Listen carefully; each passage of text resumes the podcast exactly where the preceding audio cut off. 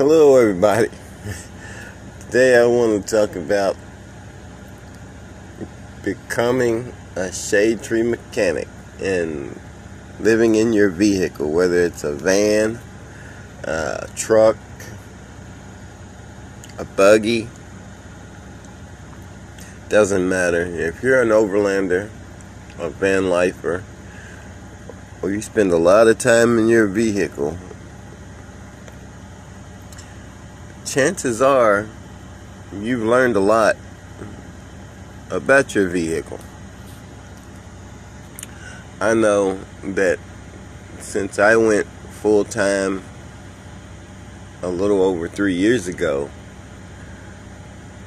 I have learned so much, particularly about my van, but you know, oftentimes I go to a shop, I know more than the mechanic does about this vehicle, and sometimes it even turns into, uh, you know, a debate, and even sometimes an argument because,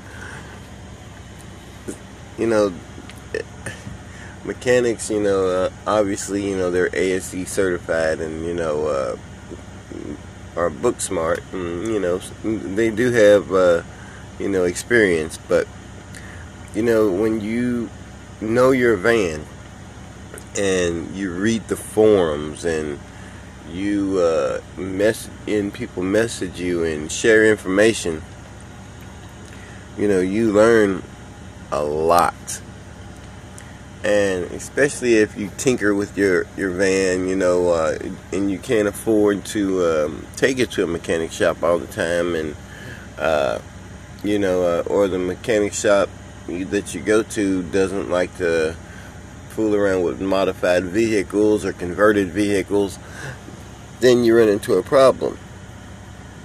And you know, it's generally when you know you're on the interstate or you're away from home and you know something goes wrong and then uh, you're freaking out and then you get on here or on uh, Facebook or YouTube and then you uh, search something and then you know you're continuously learning about it. Um, I've learned so much. I've learned the entire fuel system because my uh, I thought my fuel pump it went out once and it actually turned out that I had bent my line well my fuel pump did go out and then I put another one in. This was on a 95 Astrovan and I bent the line when I was trying to uh, take it off from the tank. And when I did that, I, I, I mean, it just barely bent just a little bit. And then when I did that, it only had, uh, you know, enough pressure in it to where it would start the car, but it wouldn't keep it running. And so I took this, I took that tank down.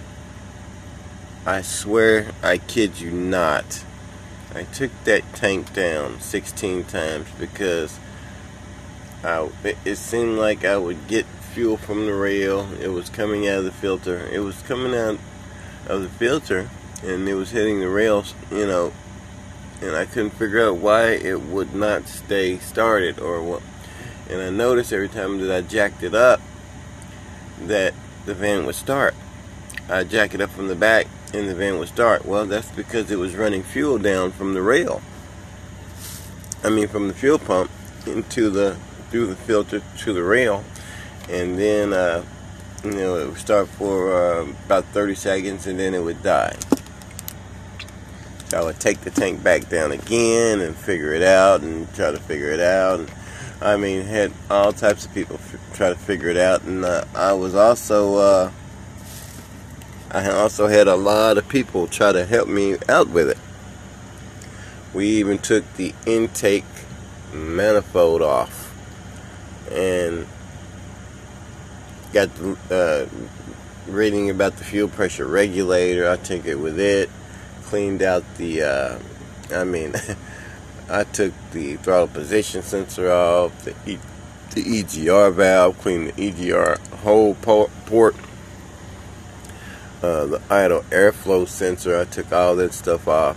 And this was on a 95 Astro with uh, just uh, front AC, so it wasn't uh, as difficult as it was to do on my 98 which has a lot more stuff on it and a lot less room inside of the doghouse so you know I, I know where everything is and you know on, on our vans you know each one is designed differently. Each one has parts that the other one doesn't.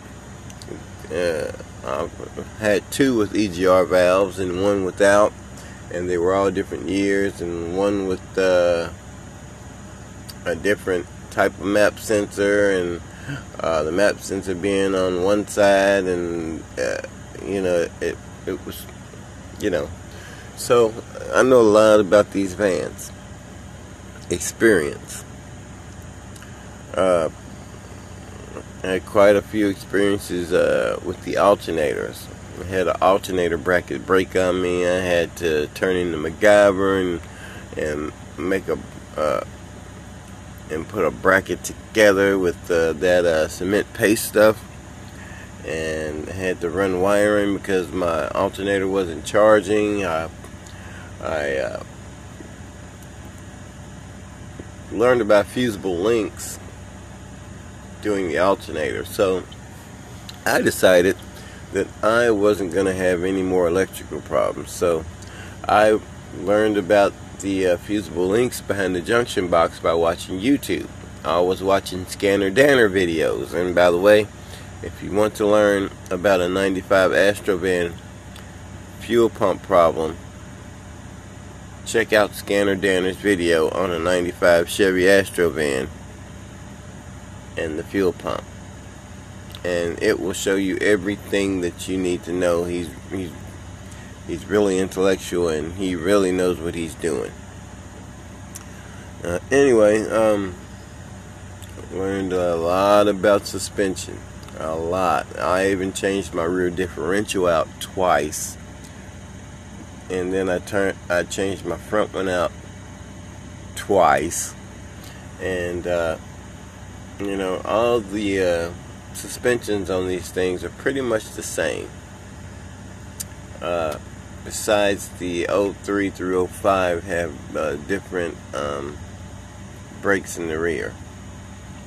And the drive lines are different. Um, if you have the Venture gear or the Borg Warner uh, transfer case, which the newer ones uh, they say aren't as good, but I never really had a problem besides the encoder motor going out um, my dashboard light would tick, the all-wheel drive light would tick five times, and then I jumped down there and changed the encoder motor after watching a couple videos, and I didn't even have to take the drive shaft out. So, yeah.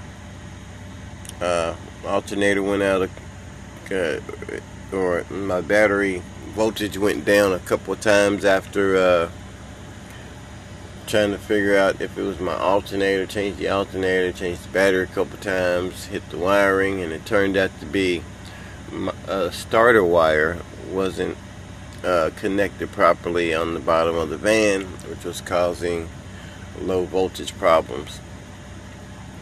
And I soon found out that the 95 Chevy Astro van's wiring to the starter is totally different than the one on my 03 and my 98. I have not took the starter down on my 98 yet, but the 03 it was definitely different. So yes, uh, yeah, we learn a lot about these vans. We learn a lot about our vehicles. We learn a lot uh, on the trails. We learn a lot uh, overlanding. We learn a lot in the city when we broke down or whatever happens. And uh, you know, we keep moving we we also learn a lot about life. So, hey, it makes us better. our vehicles make us better. That's all I have for you tonight, guys. So, keep on learning these vehicles and share your knowledge with other people. Share this podcast with other people. Become a supporter. We need all the help that we can get to try to get this information and uh, these podcasts out to as many uh, overlanders, van lifers, truckers, uh, people who are living their dream and exploring as possible.